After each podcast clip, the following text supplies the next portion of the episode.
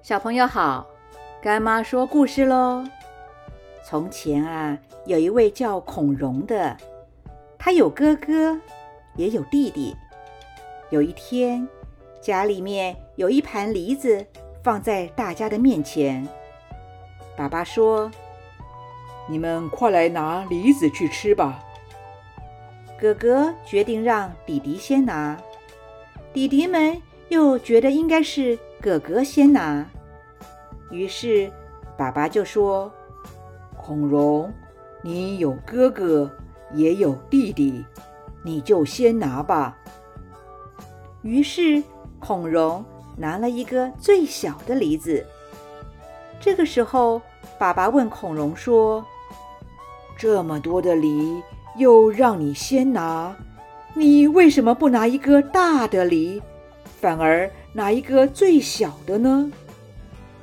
孔融回答说：“爸爸，我年纪小，应该拿小的，大的应该留给哥哥吃。”爸爸又问他：“可是你不是还有个弟弟吗？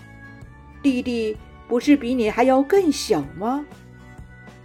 孔融回答说：“爸爸，我比弟弟大，我是哥哥，所以。”我应该把大的梨留给弟弟吃。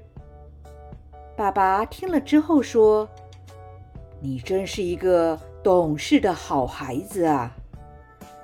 孔融四岁就知道礼让，上让哥哥，下让弟弟，所以《三字经》中也有说“融四岁能让梨”这句话来提醒我们。如果让我们先挑梨子，你是会挑大的呢，还是小的呢？就算没有哥哥、姐姐、弟弟、妹妹，我们也还有爸爸妈妈，会不会把大的梨子留给爸爸妈妈呢？孔子也一再的提醒我们，要孝顺父母，尊敬兄长，爱护弟妹。孔子啊，也特别举了一个例子，说：如果聚餐结束后，要让拄着拐杖的老人家先出去，其他的人才可以出去，因为啊，老人家走得慢，身体也比较弱，让老人家先走，我们在后面才可以看到什么时候需要帮忙。所以《弟子规》也说。或饮食，或坐走，长者先，幼者后。平常我们在家吃饭，一定要等到长辈开动了，我们才可以开始吃饭。跟长辈上下电梯或走楼梯的时候，一定要请长辈先走。看到长辈的时候，晚辈一定要主动的打招呼问好。跟长辈拿东西或者送东西给长辈的时候，一定要双手奉上；跟长辈说话的时候，也要双眼直视，温和有礼。平时我们说话要把“请”“对不起”“谢谢你”挂在嘴上。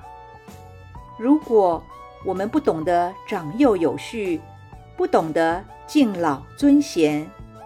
如果凡事大家就比谁的力气大，谁比较凶猛，而不懂得礼让，那么我们跟野兽又有什么两样呢？就像狮子是万兽之王，很多动物都怕它，因为狮子力气很大。那狮子呢？它是一种群居的动物。所以，领头的狮子一定是力气最大的。可是啊，无论力气再大，也有衰老的一天。狮子是不懂得尊敬长辈的，所以年轻的狮子就会把老迈的狮子给赶走，取而代之这个领导的位子。在学校的时候，我们要懂礼貌，看见老师要问好。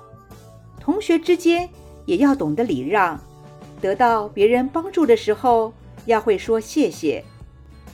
若不小心撞倒了别人，或者把别人的东西弄坏时，要会说对不起。想要请求别人做一些事情的时候，也要会先说请。